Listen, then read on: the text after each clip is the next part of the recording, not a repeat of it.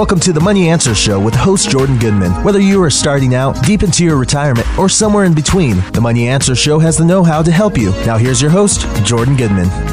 Welcome to the Money Answer Show. This is Jordan Goodman, your host. My guest this hour is John Pham. He is known as the Money Ninja. Uh, we're going to learn all kinds of ways to make money, save money, and spend money. His website is themoneyninja.com. Welcome to the Money Answer Show, John. Hi, Jordan. Thank you, everyone. So really glad to be here. A brief uh, history of how you got to be the money ninja that you are today. yeah, sure. Uh, I think it comes from my childhood, right? Both my parents emig- uh, immigrated from the Vietnam during the war and basically came here with essentially nothing besides the clothes in their back. Uh, and I've seen them, you know, growing up, uh, being very entrepreneurial, very careful with their finances, stretching their dollar, and even later in life, as they became more successful, more wealthy, a lot of these finance principles still retain to them. And so as I got older and grew up through high school, college, they always provided the educational assistance I needed, but never spoiled me in finances. They always said, if you want something, do it yourself, make your own money. And so that really spurred, since I was 16, 17 years old, on how to make money, you know, uh, better, faster, more of it, how to spend it wisely, and how to use my investments to increase my wealth. Um, and then as I got to college and, and post college and uh, my grad school, I had a lot of classmates, coworkers come to me about uh, certain finance advice. And rather than repeating the same advice to individuals, um, I figured to create a website that can share all my personal finance knowledge. And it's grown, you know, about two years since then, uh, but it's grown outside of my network. And a lot of people have picked up on through Google searches, just trying to maximize their finances. And just really happy to see that it connects with a lot of the audience. So, why don't you explain what ninja means in terms of personal finances? How do you use ninja techniques to improve your finances in various areas? We're going to go into details, but just give yeah, us sure, yeah. the ninja so, so essence. Uh, I'm sorry? Give us the ninja essence of personal finances. Yeah, the, the ninja essence is, you know, there's a lot of personal finance websites out there, and I think that people resonate more with ways you communicate with them, right? How do you inspire? How do you think outside the box? Uh, when you see personal finance advisors and you see typical finance blogs, they give really the same advice, uh, just in different words, right? And for myself, I'm trying to look at everything you do that comes to finances. How do you, as a ninja, ninjaize it, right? How do you slice and dice it in a way that hasn't really been thought of before, right? How do you kind of think outside the box and apply these principles to your own finances? Very good. So there's three categories. We're going to go into them all in some great depth. Uh, make it, save it, and spend it. Before we get into some of the details, in general, how do you think Americans are at managing their personal finances? Are they doing pretty well, or do they need a lot of help to improve? I, would say that in general, uh, people, I think most people would need a little help in their personal finances, right? You've seen the statistics out there that there a vast majority of Americans live paycheck to paycheck there was a study on CNBC that showed, I think, I believe 62% of people didn't even have $500 for an emergency, right? And so we see a lot of bankruptcies happen because people lose their job, they can't pay their mortgage the first month, they have a medical bill that comes up and they didn't properly save it for.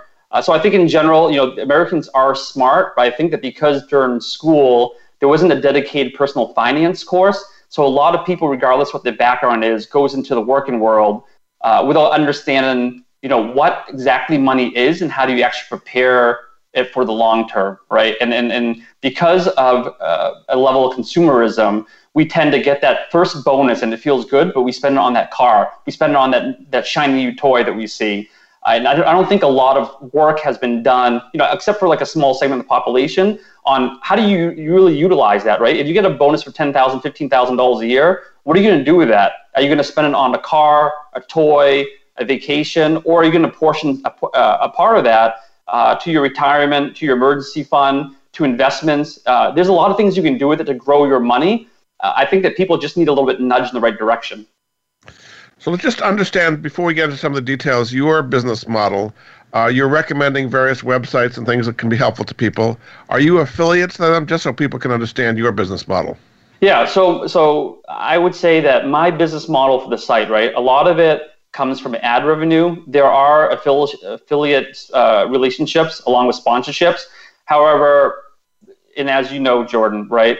I get maybe 50 to 100 emails a day on affiliate relationships and sponsorships. I only partner with companies that have the same core focus as I do, meaning, are these companies and apps and whatever it may be does it one resonate with the audience? Does it help them out in any way right? So obviously i get make money on the on on the, the other end where people sign up for it. But unless there's a meaningful contribution and add value to someone i won't accept that sponsorship or affiliate. So I, I believe it's a win-win situation because i'm exposing my readers to an app or service that they may not necessarily heard of before. And at the same time i get a cut not necessarily from them but the company gives me a commission for spotlighting that said service very good. Okay, well, let's start off with the making money part. Uh, in addition to the website, you have a blog where you put out various uh, articles on various topics. One of them you did recently is co- talk about how to make money as an Instacart shopper. Uh, you had an undercover experience. Tell us how you can make money as an Instacart shopper. Yeah, yeah. So, so I'm, I'm I'm big into the alternative economy, right? They call it the gig economy. I mean, a lot of people have their nine to five jobs uh, but if you Google side hustling, it's a huge thing now where it's trending where people want to make extra money on the side without being involved with another employer where they have a set schedule and a set calendar to go to work to. So Instacart, like other other apps out there, right? Instacart is mainly a, a shopping app for households who want to order groceries or household items delivered to their home. So Instacart on the other side, think about like as an Uber driver, Jordan, right? You have people who need a ride somewhere. Instead of paying a, a traditional taxi company to go, and maybe they go the wrong route, upcharge you for all these additional fees, not take the efficient direct route, Uber comes in with an app that tells you this is the direction you should go. It tells you what you're going to be charged before you accept the ride. And so there's a lot of transparency in that. What Instacart is going to do is for the households, it's convenient for people to order if they don't have time to go to the grocery stores on the weekend. On the flip end, it needs Instacart shoppers, or in other words, Instacart drivers. What these folks do is they will go to these stores, shop for these households who request it on the app, and deliver it hand to hand, end to end to their house and get a commission and a tip out of it. So when I did it as an Instacart shopper, I was really curious on one, you know, first, how much does it get paid? Two, what are the nuances with that that you wouldn't necessarily see before you sign up for the program as, as a gig economy worker or rather as a contractor? And three, is it worth it, right? Because there's some some apps out there that says we'll pay you X amount of dollars and it sounds good at first, but because of all the other expenses they don't tell you about, your net income sometimes even goes below minimum salary. So my whole goal was to look at Instacart as a service. If you want to do this as a side hustle, what does it bring in uh, versus what expenses you have to think about. And what did you find? Uh, so I, I, I, think it's uh, it depends. I would say it depends, right? I'm, I'm Boston based, and so when I did it over a weekend, I believe I did it over three days. Um, I worked, I, I, think, seven hours one day, eight hours another day, and, and maybe t- three or four hours on Sunday. Overall, um, I made about $22, $23 per hour, if I recall correctly. And then if you subtract, you know, the, the gas involved in, um, you know, your contracting fees. So what, what people don't are aware of is, right, if you work for an employer, you're considered a W-2 earner, meaning the employer pays some of your taxes, Social Security, Medicare, and you pay half of that. As a gig economy worker, you pay the whole thing. It's called a self-employment tax. You don't work for Instacart. You're basically a contractor for them, but you're getting paid as a 1099 contractor. Uh, so I subtract those fee- those taxes out. I subtracted the gas out, and so from the 22 or 23 dollars I made, it went down to about 19 dollars per hour. You know, my conclusion is if you're looking for extra money on the weekend, you know, beer money to go out with friends, um, extra spending money, it's not a bad gig to go through, right? And if I was 16, 17 years old, or I was in college looking for a summer job, I don't think I'd be working as a, uh, you know, when I was in college, I worked as a J. Crew, Banana Republic retail employee at the time was making eight dollars per hour. In today's inflation world, it's probably at twelve right now. But I take nineteen dollars an hour over twelve any day. Plus, you make your own hours, you work when you want, and you're not set to someone's schedule, right? So if you want to take a vacation, you can. If you're feeling sick, you know, you don't have to worry about calling your boss and, and, and giving no. an excuse that he may or may not believe. So I think, you know, as, as a, as a self-employed person who wants to set their own schedule and, and be their own boss, it's a good opportunity to make extra money another way you made extra money was to get your air flight delayed. You said you made about thousand dollars Is this a strategy you try to go to, to, to flights that are overbooked so you can collect? How does that work? well, I, so so to be uh, completely candid here, when I was younger, uh, and when I say that in my undergrad in college, I remember instead of going to a Thanksgiving at home, I used to look for, you know, there's various uh, apps around. This was like around 2004, 2005. I try to look for overbooked flights on around Thanksgiving. And, you know, the airlines actually purposely oversell their flights, knowing that there's going to be a certain percentage of people who won't show up at the airport, right? So they try to oversell it. During Thanksgiving, Christmas, the major holidays, they oversell a lot more because they know that a lot of people's plans change. So I look for these uh, airplane seats that are vastly oversold book a ticket there and show up at the airport. And what happens more often than not back then was that they were oversold, and actually more people than not than they predicted showed for the flight. So it turned out, let's you know, for example, they had 100 seats to sell, and now 110 people showed up. So to get rid of the extra 10 people to be at capacity instead of overcapacity, they will offer passengers a certain set of money to not take that flight and wait for the next flight available. So what I would do is I would volunteer for these delayed flights, and you can actually do it over and over, right? So I agree to take a next flight at say 6 p.m. I'd rather take it 7:30. At 7:30, looking for more people who would volunteer to not book that flight. So I would take the 9 o'clock, then the 12 o'clock, and I believe I did it for three different things. Given, you know, my parents were not really happy at the time, but I made over, I believe, seven thousand dollars from doing that. So how can you tell in advance? Which flights are overbooked? You have a better chance of having that work for you. Yeah, so there, there's two two ways, right? I haven't done this in a while because I'll, I'll, go over like the the trip delay that you were talking about, Jordan, how I made a thousand dollars. There's two different ways. One is when you look at uh, airfares, right? And this is like the bare bones method. Is you look at the airfares and uh, kind of go through a dummy booking, and as you go through the dummy book and select your seat, you can see or gauge how full it is depending on how many seats have already been assigned, right? And that's not always accurate because sometimes people book air flight, flight tickets without actually booking the seat. Um, there are apps out there. Uh, you know, one of them is Expert Flyer. It does tell you the capacity of certain flights. And so if you look at that and you see the capacity at zero or negative, right, then you know that the flight's oversold by X amount of people. And then you can basically, it's a gamble, right? It's not guaranteed, but you can gamble and book that ticket with the hopes that there are going to be volunteers needed to um, take another flight because it's over overbooked. Very smart. Definitely a ninja way of making money. Yeah. Right, we're, we're, we're going to take a, a, break here. This is Jordan Goodman of the Money Answer Show. My guest this hour is John Pham. He is the Money Ninja. Uh, you can find out more about him at his website, themoneyninja.com. We'll be back after this. If you're like me, when you think back to the financial crash of 2008, it's easy to be understandably worried about another potential drop. You and I work hard for our savings, and we want to make sure a portion of it is protected if and when turbulent financial times come back again. Imagine yourself being able to easily have a portion of your savings protected from market volatility and owning the world's oldest and most trusted form of exchange. Gold provides financial freedom, allowing you to save outside the banking sector in a private way, in a trusted way, and anywhere in the world. Vaulted offers a way for you to buy gold very easily, easy to buy it, easy to sell it, unrivaled value, and incredibly low costs, along with unmatched security. All through, they do an easy to, they use an easy to use web app which allows you to purchase and save in gold at the tap of a finger you get higher returns in the long run with gold compared to stocks alone. If you'd invested $1,000 in a portfolio of 75% stocks and 25% gold 50 years ago, with annual rebalancing, you'd get about a 10% rate of return that's higher than if you did it on stocks alone. And compared to a 70 30 stocks, 70% bonds, 30% portfolio, your total return would be almost 40% higher, including that gold in that portfolio. When stocks go down, historically gold has the tendency to appreciate. Thus, a balanced portfolio of stocks and gold has a significantly lower risk of a larger drop, as illustrated by what happened back in 2008.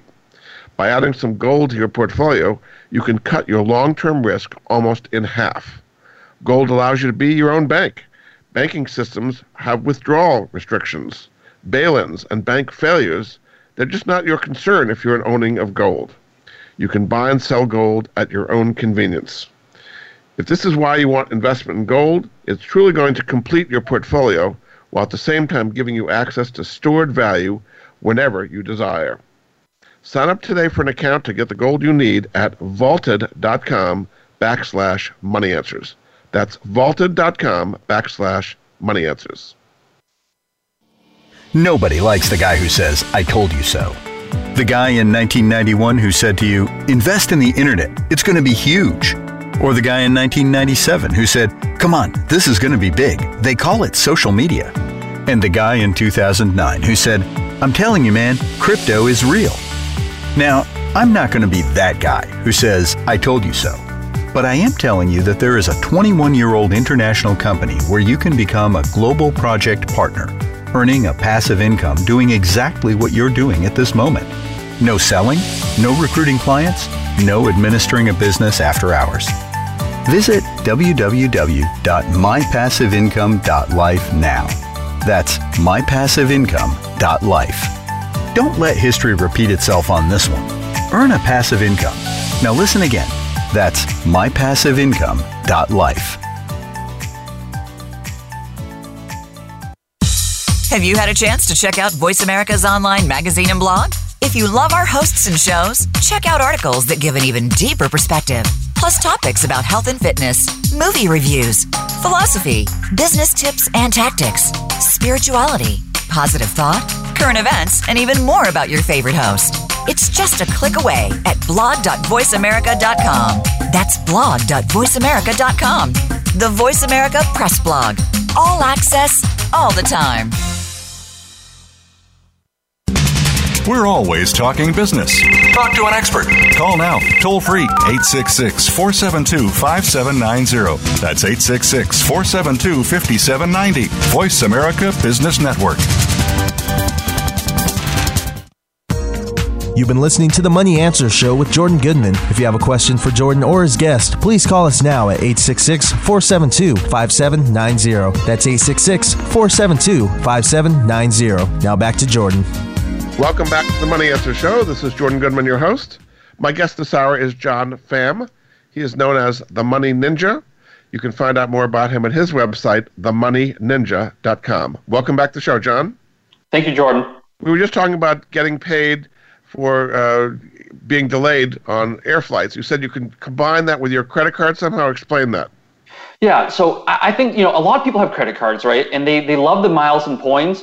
One of the things they don't realize about these credit card, uh, you know, American Express, Chase, Bank of America, is there's other benefits out there, but you have to read the fine print to understand them, right? So one of them that uh, a few of these cards have, they call it a trip delay insurance. So what that is is cards like American Express Platinum, Chase Sapphire Reserve, Chase Sapphire Preferred. If your flight is delayed by six to 12 hours, depending on the program, or the, the flight is delayed overnight, they will actually pay you $500 per person for incidentals and expenses. And so on one of these trips where my wife and I were had a layover in Washington D.C., that layover turned to be an overnight. While a lot of people would actually just pay for their own hotel, get maybe some comp from the airline itself, but through the credit card program, what you do is just get like a little paper that says that this delay is due to the airline, not because you missed your flight. And from there, whether you book your hotel, you buy clothes, you eat out, or you go shopping, or whatever it may be, right? You buy an extra battery for your cell phone, or whatever it may be, is that they will reimburse you $500 per person. So knowing that, my wife and I spent, you know, overnight, and then we extended that flight the next day rather than flying in the morning. We said, why not fly in the afternoon or at night just to enjoy Washington D.C. for for for one full day? And we ate out for breakfast, lunch, dinner. We bought clothes to spend around during that day. We booked a hotel, booked a rental car, and saved all the receipts. By the time we got home, we submitted all the receipts on the online form that these credit card uh, providers uh, give online. And once you submit it, um, their insurance carrier that they partner with kind of looks through the documents, make sure it's legit, and they will pay you that $500 per person directly to your bank account. So when I did that, I maximized, I think I, we spent like $1,025, right? So in the end of it, we got $1,000 reimbursed and only $25 out of pocket to spend you know, an overnight stay in Washington D.C. and kind of enjoy as a tourist without paying really anything out of pocket. Great, very, very good strategy. Very ninja like, I must say. Okay, let's go to some other topics. You talk about the best places to put your savings. Now, people, for the most part, keep their money in a savings account or checking account, pretty much earning zero these days. How can you earn a better deal than 0% on your savings these days? So, I would say there's many ways. So, you're right. Uh, savings accounts and money market accounts right now are earned like a very paltry sum, right? And so, you're not going to make enough money to even beat inflation at this point. And depending on when you need your money, right? Because that that that also answers the question is if you need it within the next two three months, some of these strategies don't make any sense. But if you don't need the cash to be extremely liquid in the near term, there are other opportunities out there, right? So from from if we start on the safer route, uh, there's a lot of non-traditional banks out there, and so what I mean by that is not your Santander, Bank of America, the big banks. There's digital banks uh, or like these hybrid banks. Uh, example I have is Chime uh, Axos Bank. Um, there's a few of them online that I showed on my website, the, the, the page that you look, where they're paying at least 10 to 30 times the interest rate that these traditional financial institutions provide, right? And so you can supercharge your savings that way. Uh, in the more, I would say, riskier side is there are instruments out there outside of a savings or checking account that you put your money in. One of them is, is cryptocurrency. So I'm not talking about Bitcoin or Ethereum, but they are known, these virtual currencies are known as stable coins. And so they're called stable coins because these virtual or digital currency is tied to a fiat currency like the US dollar. So there's less risk of it being so volatile because it's tied to an actual physical um, value that the government provides and it provides an outsized interest rate. So right now, like I said, I have um, a little bit of money, and I think I put it on my website. I put twenty thousand dollars down in this account uh, on BlockFi, and I haven't invested on a stable coin that's tied to the U.S. dollar, giving me eight point six percent interest APY. So you know, compared to what you're getting for savings or checking nowadays, which is probably 0.1, you're getting a really significant growth. Um, putting in, in, in an account that far exceeds what a traditional bank account will give you. And so what is the name of that stable coin that you have it in getting 8%? Yep, it's called GUSD. So it's Gemini USD. It's backed by the Winklevoss brothers. Um, and those are the billionaire brothers who you know you may have heard of. They actually Gemini, Gemini right? Mm-hmm. I'm sorry. Gemini is what they found. Yes, right? yes, correct. Yep. I see. Very good. All right, good good tip there. Okay.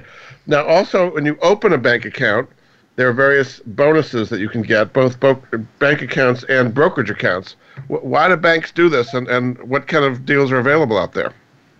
Yeah, so uh, banks have done this for a long time. Even though I was in college, I recall going to uh, the, the dining room, right? And there's a lot of kids who work for these banks offering sign up for this savings account, sign up this checking account, and get a free t shirt and get a free barbecue set. When I was 21 years old, I'm like, great, that's a good deal. You know, give me a free barbecue set. I'm a poor college student now that I've kind of worked in the financial space for a while, I realize that's really peanuts, right? A lot of banks really want to get customers and they spend a lot of money trying to get these acquire customers, whether through TV commercials, radio commercials, online Google ad spend. And so by providing a bonus, right? So banks will give you anywhere from $100 to $1,000, $3,000 to open up accounts. Um, and they have some requirements, right? Direct deposit $1,000 within the first three months, something like that. But once you uh, complete these qualifications, they will give you the bonus money directly to you, to your bank. Uh, and the reason why is exactly what I said. They're willing to pay to acquire new customers and establish a long-term a long-term relationship with these new customers. And it's actually cheaper than paying for a TV ad or Google ad long-term. So you don't mind paying a user, a customer directly $600 versus spending thousands, thousands of dollars acquiring a um, to a mass campaign. What are some of your favorite deals right now that banks are offering for sign-up bonuses? Uh, so, you know, I, I, keep an Excel list of everything I've done. The, the latest one I did that is the Chase $500 bonus. So with Chase Bank, if you open an account and deposit $5,000 into their savings account and $10,000 to a checking account, they will give you $500 after three months. Um, and what's good about this, Jordan, I mentioned before, is these aren't one-time bonuses. These are only available to new customers. However, all banks, or I would say most banks, consider you new customer as long as you haven't had an account in the last 12 to 24 months. So you can actually churn this, meaning sign up for an account, get the bonus, And then if you don't like the bank or whatever reason you're not interested in having a relationship with them, you can cancel that account, wait the 12, 24 months, and repeat the same procedure. But because there's so many bonuses out there, I mean, a given person can make, I would say conservatively, $10,000 up to $20,000 per person in just getting bank bonuses every single year. Very good. And then you also have uh, apps that give you cash back uh, as a way of save money. What are some of your favorites in that the cash back category? Yeah, absolute favorite ones right now. It depends what I'm doing, but for shopping online, I love a, an app called Mr. Rebates or Rakuten. It used to be called Mr. Ebates. They give you a cash back percentage based on the amount that you spend. For instance, if you spend $100, some popular retailers, Home Depot, J. Crew, Gap, Best Buy, they'll give you 3%, 8% back of the $100 you spend. If I'm going out to a restaurant, there's a really good app called Seated. And essentially, what you do is you go to a restaurant, you pay for your meal like you normally do, and all you have to do with this app is take a picture of your receipt, and Seated will give you between 20 to 50% of what you spent back as cash back rewards. Uh, might, go ahead. So this is a, marketing technique for restaurants. Yeah, uh, it's it, it, trying to get new new customers, right? I mean, uh, let's think about this. On Monday when it's slow and you're not getting a lot of foot traffic, they rather pay, give a commission to Seated to get more uh, people in the door, and they don't mind paying that 20%, 50% rewards because getting 50% half of something is better than getting 0% of nothing, right? And so they're trying to up it during like the low traffic areas or low traffic times. And what would be some other of your cashback apps that you would like? Yeah, so that, that one's for restaurants. I talked about Mr. Rebates for shopping. Uh, Get Upside is an app that's like two, three years old, and it gives you cash back for your gas when you fill up your car and also when you go grocery shopping. Um, I made a ton of money on this because you're saving uh, between 30 to 45 cents per gallon typically. And sometimes you can add additional promo codes, which I have my website, that you can get up to two, three dollars back per gallon. So in some instances, you're getting gas for almost free or 20, 30 cents per gallon because of this cashback rewards. And not only that, they encourage people to spread the word. So every person you refer, you get a bonus to your account. So there's five, if you refer five friends, that's an extra dollar, dollar fifty back in rewards, right? And so just this month, I made about twenty thousand dollars just referring this to my website. People sign up, they're saving from gas money, but I also get that uh, what I call it the referral bonus for that portion. Amazing. You've got a lot of great techniques. We're going to take another break. Uh, this is Jordan Goodman of the Money Answer Show. My guest this hour is John Pham. He's known as the Money Ninja. A lot of interesting techniques we've already talked about. We have many more to go. Uh, you can find out more about him at his website, themoneyninja.com. We'll be back after this. Stocks, bonds, investment opportunities, financial news, and talk. We can help. Call us now toll free 866 472 5790. 866 472 5790. Voice America Business Network.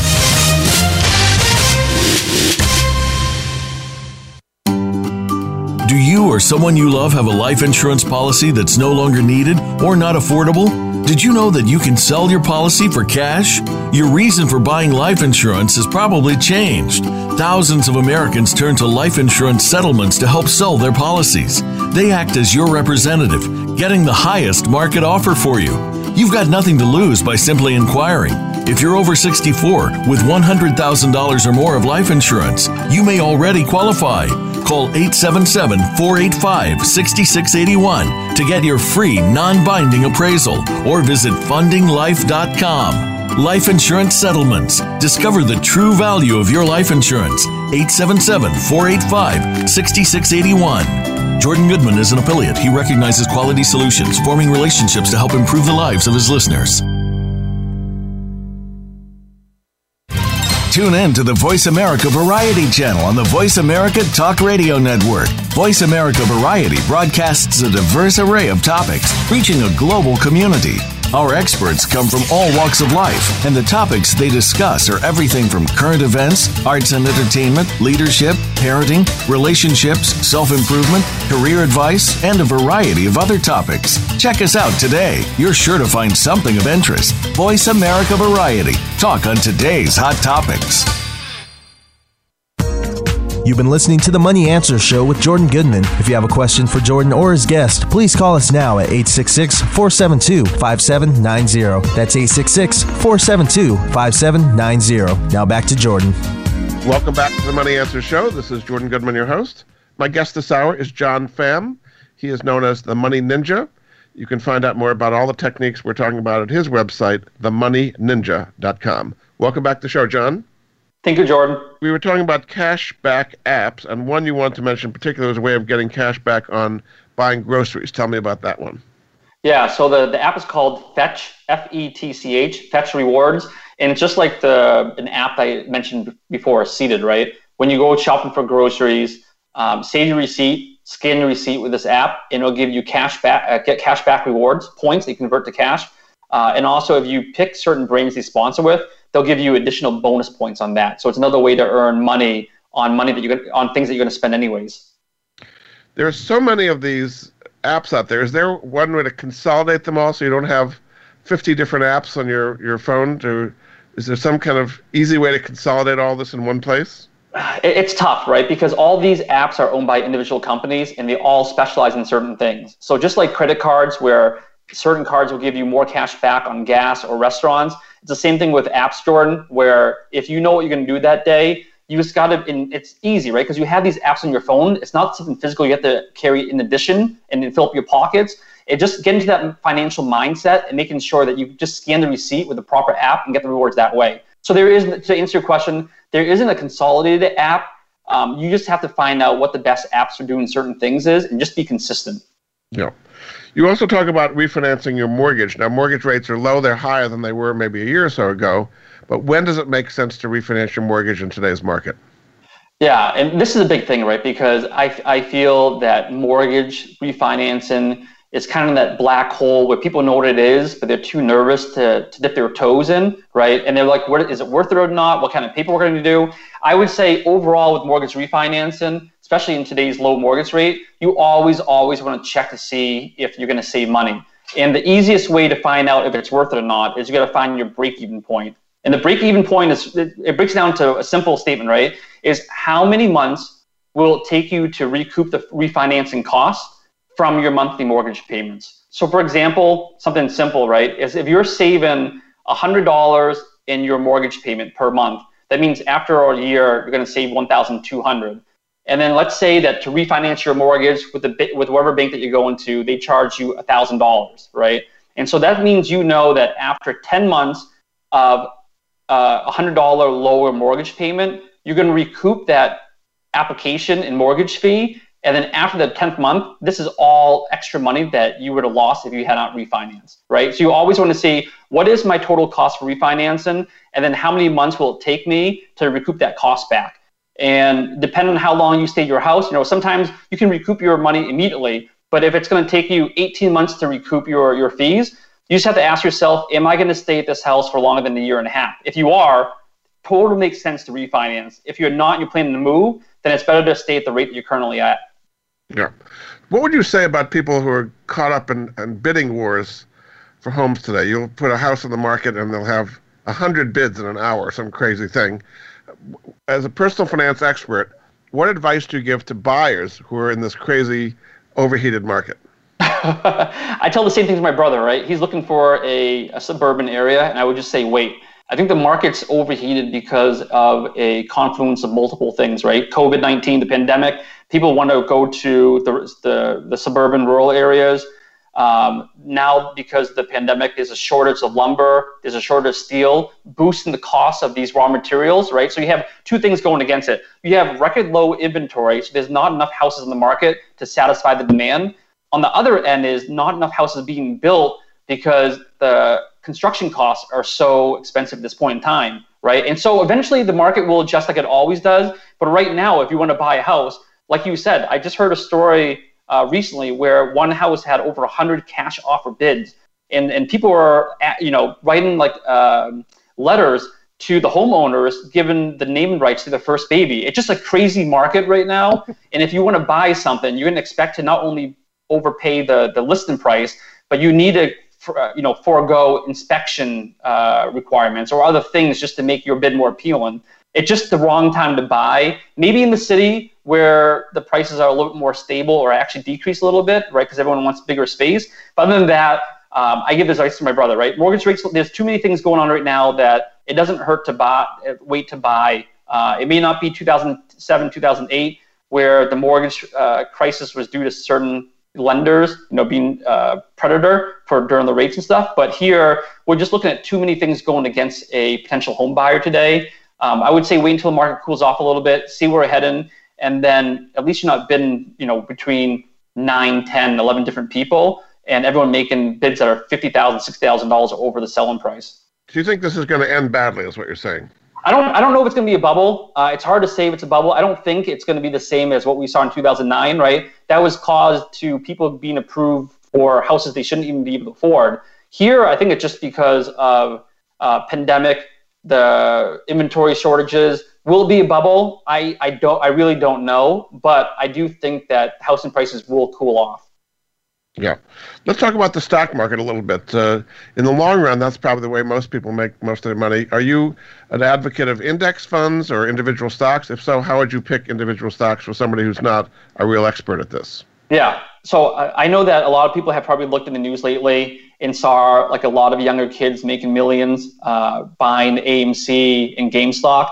I would say that's like a short-term phenomena. Uh, long-term, right? I would recommend to put most of your money in index funds. They don't cost that much in terms of fees, and they beat out, I think, I believe, over 90% of active mutual funds, right? So long term, if you're getting eight, nine percent, that's good. It's not like crazy great like you see in bitcoins or or AMC or GameStop, but those things are extremely volatile. And for every story millionaire that you read, there's the people on the other end who lost millions of dollars on this, right? And so if you want long-term appreciable gains, the best thing you can do for your financial future is put most of your money into index funds. Now, if you want to bet a little bit, you heard about this individual stock, right? And and maybe it was like 2012, and you're like, oh, I heard Facebook's gonna be great. You really believe in the company, you want to invest in some money? Sure. It doesn't, you know, I, I never go against someone want to put one, two, five percent of their money into an individual stock and bet that way. But I would say the vast majority of money should be an index fund that will grow consistently for you. And do you have, uh, you're talking about mutual funds, you're talking about exchange traded funds. How would you do an index if you wanted to do an index fund? Yeah, I w- for index funds, it's, it's, it's, uh, I would recommend two companies with very low fees, right? Either Fidelity index funds or uh, Vanguard index funds. And from there, depending on your age and you know retirement fat goals and when you want to retire, how many years you have working left, there's different index funds in there, Jordan, right? I would recommend that if you had a bucket of money, put maybe 50 to 60% of that, as, as I'm speaking as a 39 year old, um, I would put about 60% of my money into domestic index funds. So those are companies that, that, I mean, funds that track the United States, companies in the United States, 60% of that. Then I would use maybe 20 to 30% on foreign companies. So you bet an international on these index funds and then maybe five and ten percent in bond funds. You know, and usually those will go inverse of the market, which means if the stock market crashes or goes down, bond funds usually go up. So it's a, almost like a little buffer um, from from the volatility of the stock market. And what would proportion would you put into cryptocurrency for a long-term investor, not a, a day trader, but somebody long-term? Do you think cryptos make sense as part of a long-term portfolio? It, it depends on if you believe in it, right? I mean, crypto in cryptocurrency is such a new space and there are a lot of people that have Bitcoins, Ethereum, Dogecoin, and those are speculators, right? They're they're betting on the price going higher without really understanding what cryptocurrencies are. Um, if you're talking about a total retirement portfolio and you believe in the virtual currency, the, blockchain technology behind it, there are extremely good use, cases for them. So you believe in technology. Uh, I would say five to ten percent of your total uh, available capital is appropriate. But again, right, it depends on why you're investing for. If you're investing because you're looking for that next month double up money, like a lot of people are looking for now, I wouldn't say that's a good idea. But if you're going to accept the very high possibility that this is going to swing wildly up and down throughout the time you hold it until we figure out what the long-term future holds, then yeah, I don't see. I see five ten percent as being appropriate. Yeah. And um, amongst that, would you buy uh, a variety, or would you put it all into Bitcoin? Which of the cryptos would you uh, favor for the Bitcoin part of your portfolio? Yeah, I, I, would say the only two that I'm really um, that I'm really confident in long term is either Bitcoin or Ethereum. I wouldn't do Dogecoin. You know, it was created as a meme stock. I believe it's still going to be a meme stock. Uh, and you know, a fact that people don't know is for Dogecoin, the inflation is going to be ridiculous. Every minute that do- that that passes, another 10,000 Dogecoins are created. So that's 15 million per day. So you need a lot of demand to keep that price up. Otherwise, the supply is just going to overburden the demand, and the price will come crashing down, right? With the other two other two crypto I talked about, Bitcoin it's limited to 21 million coins. It would never be more than 21 million coins the way it was programmed. So right now there's 19 million circulation. There's going to be about two more million coins that's going to be mined and available in the next two, three years. But beyond that, it's never going to be created anymore. So there's no inflation risk for that, right? And people are using this as an investment tool, which I can, I, I, I get that.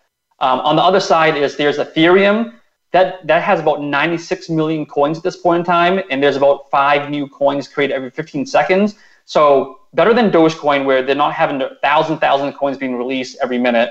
Um, but it's also consistent inflation rate. It's fixed, so you don't have a government coming in printing money when they need it or printing less money when they don't need it. Right? You know exactly how many new coins are being created every minute of the day, and it's limited in scope. So not like Dogecoin uh, and the other thing I like about it is smart contracts that's available, right? Which has a lot of implications down the road.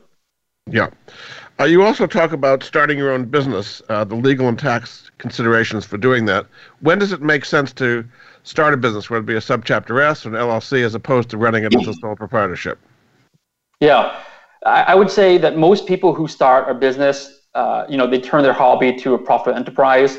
I would say for most people at that stage, it's probably best to form an LLC, a limited liability company. Uh, nothing's really changed from a tax status for that.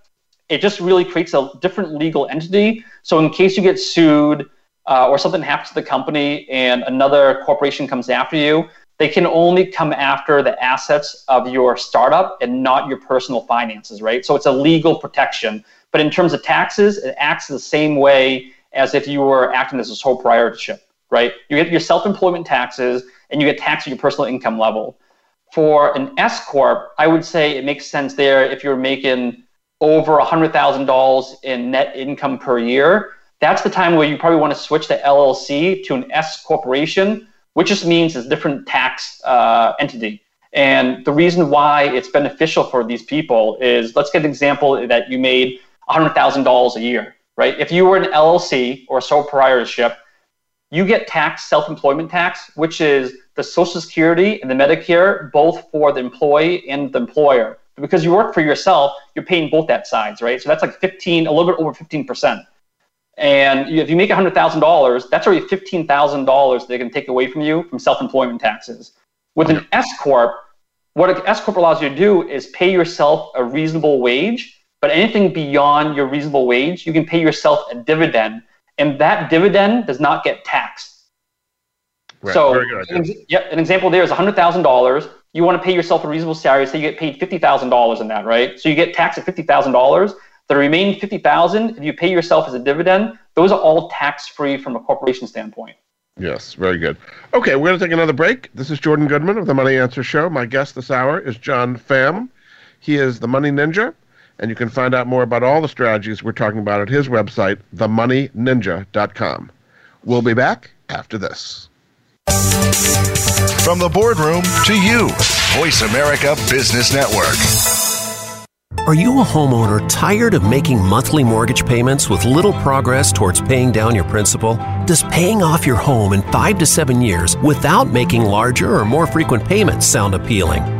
Paying off your home in full in five to seven years is really possible thanks to Truth in Equity's Mortgage Equity Optimization System, a money management approach that puts your money to work for you 24 7. If you own a home with some equity, have a decent credit score, and verifiable income, you owe it to yourself to learn more about Truth in Equity's program. There's no need to replace your mortgage or refinance in many cases. The system works for new home purchases as well as current mortgages. Your home is your largest investment Own it outright in five to seven years. Call Truth in Equity 888 262 5540 or visit truthinequity.com 888 262 5540. Jordan Goodman is an affiliate. He recognizes quality solutions, forming relationships to help improve the lives of his listeners. You've been listening to the Money Answer Show with Jordan Goodman. If you have a question for Jordan or his guest, please call us now at 866 472 5790. That's 866 472 5790. Now back to Jordan. Welcome back to the Money Answer Show. This is Jordan Goodman, your host. My guest this hour is John Pham. He is the uh, Money Ninja. His website is themoneyninja.com. Welcome back to the show, John. Thank you, Jordan. So people can spend a lot of time trying to figure out the best credit card and how to use miles and points. It's almost like a full time profession for some people. How can they make sense of that and get the best programs and max out on these points and rewards? Yeah, so I, I would say you know there's there's really two big uh, competitors in the space right now, right? It's American Express with the membership rewards points, and their and, and Chase with their ultimate rewards points. And because you earn points through different categories, the levels are a little bit different there's so much confusion on how to best redeem them, right? And most people redeem them the, the easy, straightforward way, which is not always the best way. And I'll give you an example of this. Uh, right now, the Chase Preferred card, they're giving people 100,000 points as a sign up bonus when you sign up and spend $4,000 within the first three months, right? And that 100,000 points, if you were to say, okay, I want to change those points to cash, you can actually go to the Chase website now and Chase will value each point at one cent each. So 100,000 points at one cent is $1,000. So you can actually go online and say, hey, I want the cash, take the $1,000, and that's it. Not a bad return. Essentially, it's like 1% cash back card, but not the greatest. If you're a traveler, you know, for instance, the, uh, Chase has a travel portal. Where you can book hotels, um, airlines, anything that's travel related, and they actually boost the value of that to 25% more than it's worth it than if you were taking cash out. So that 100,000 points at 1.25 cents cash back is really worth now $1,250, right? So you're getting $250 more. Now, to supercharge that, or really supercharge that, is uh, and, and it's a little more convoluted. There's websites that will, will help you in this, like FlyerTalk or the Points Guy. Is you can take that same 100,000 points transfer that to an airline mileage program. So, for example, United Mileage Plus, they have a miles program there. You change your 100,000 points to 100,000 miles. Those 100,000 miles are good enough for a one way business class round uh, ticket to Europe or Asia, and you'll still have miles left over. And those business class tickets are worth, you know, could be worth up to $4,000, $5,000, $6,000. So not only are you flying essentially for free, but you would save, you know, if you were to spend $5,000 in business class flight, you're saving $5,000 versus getting that $1,000 cash back if you did a traditional method, right? So depending on what your priorities are, if you don't need the cash back and you're looking to travel, especially after the pandemic, and you're looking to save money on traveling, this is a really awesome way to do something that you normally wouldn't do, right? Because I know a lot of people wouldn't pay $4,000, $5,000 on, on a business class flight, but if they can convert their points to miles and do it that way, redeem reward that way, I think a lot of people would change their mind really quickly. Is it a good idea to consolidate your spending on one or two cards because you can get 13 different cards, all with different programs, and have all the rewards spread all over the place, so you never get to cash in on anything?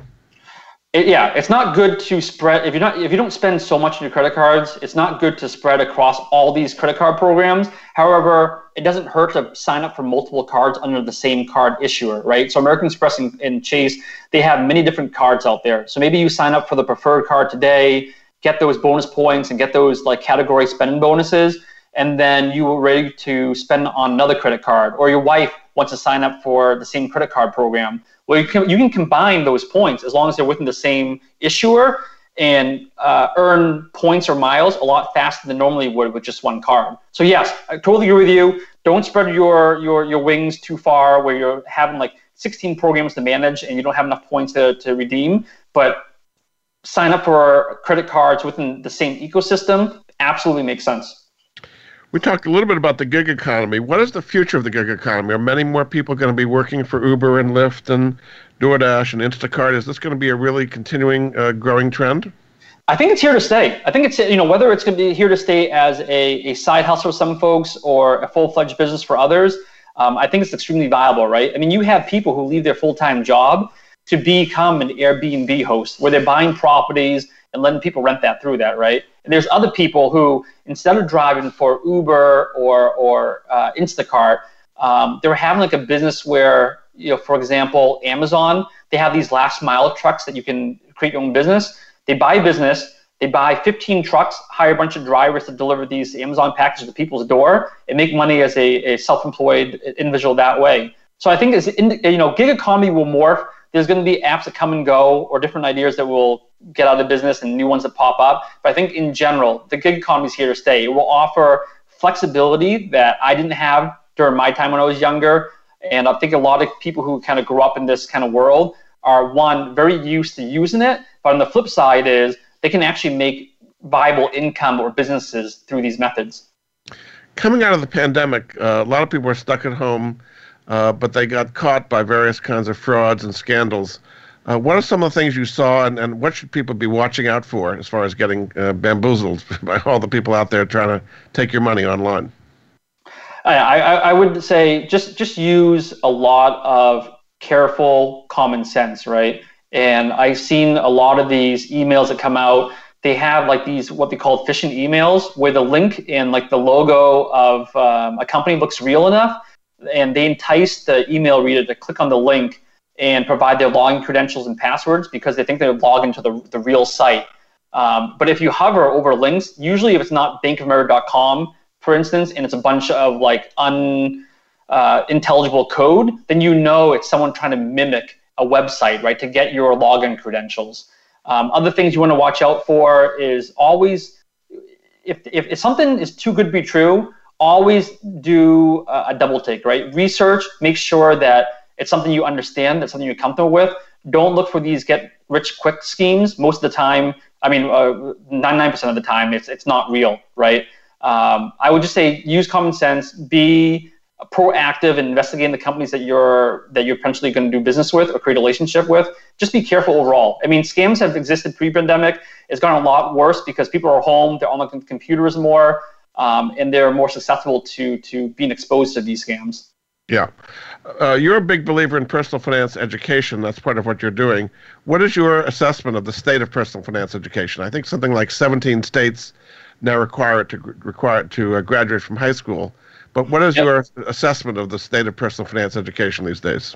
I, I, think it's getting better than it was a decade ago. I think we have a long way to go, right? Uh, when when you talk about you know to to to I guess finance experts, they view mortgage refinance and stock investments, um, cryptocurrency, or, or credit card rewards as something kind of simplistic, but it's really not, and it requires either research done online through yourself, reading books, or hearing it through friends, right? And I think that we need to do a better job as Americans to teach younger folks what personal finance is and how to manage it, expectations, how to invest it better, what are financial instruments out there that can help them in achieving their financial goals when they get older.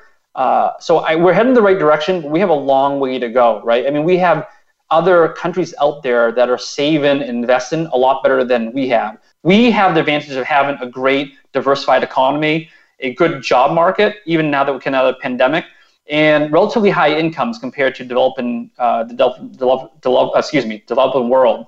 But with that high income, there isn't that education that backs it up. And so I want those two things to merge, right? We have a great economy Let's get the great economy and combine that with great financial education so Americans are more stable as they get older. In summing up, what difference will it make in people's lives if they take a lot of the Money Ninja advice and implement a lot of things we've talked about for the last hour? Yeah. So I would tell I, I tell everyone this, right?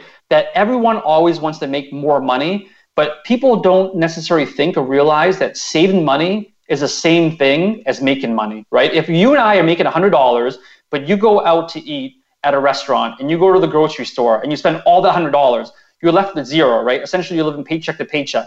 I have that same exact $100, but because I'm using these cashback apps, I'm using all these rebate programs, I'm using all these saving tips and tools, I'm still getting $100 worth of restaurant food and groceries, but I'm maybe only spending $60, $70 out of pocket, leaving me with $30 extra. So what I'm really trying to say is that person that's saving $30, that other person who spent all $100 would actually have to make $130 to make the same level of savings as the person who is being smart with their finances. So my my my really message to people is don't always think about how to make more money.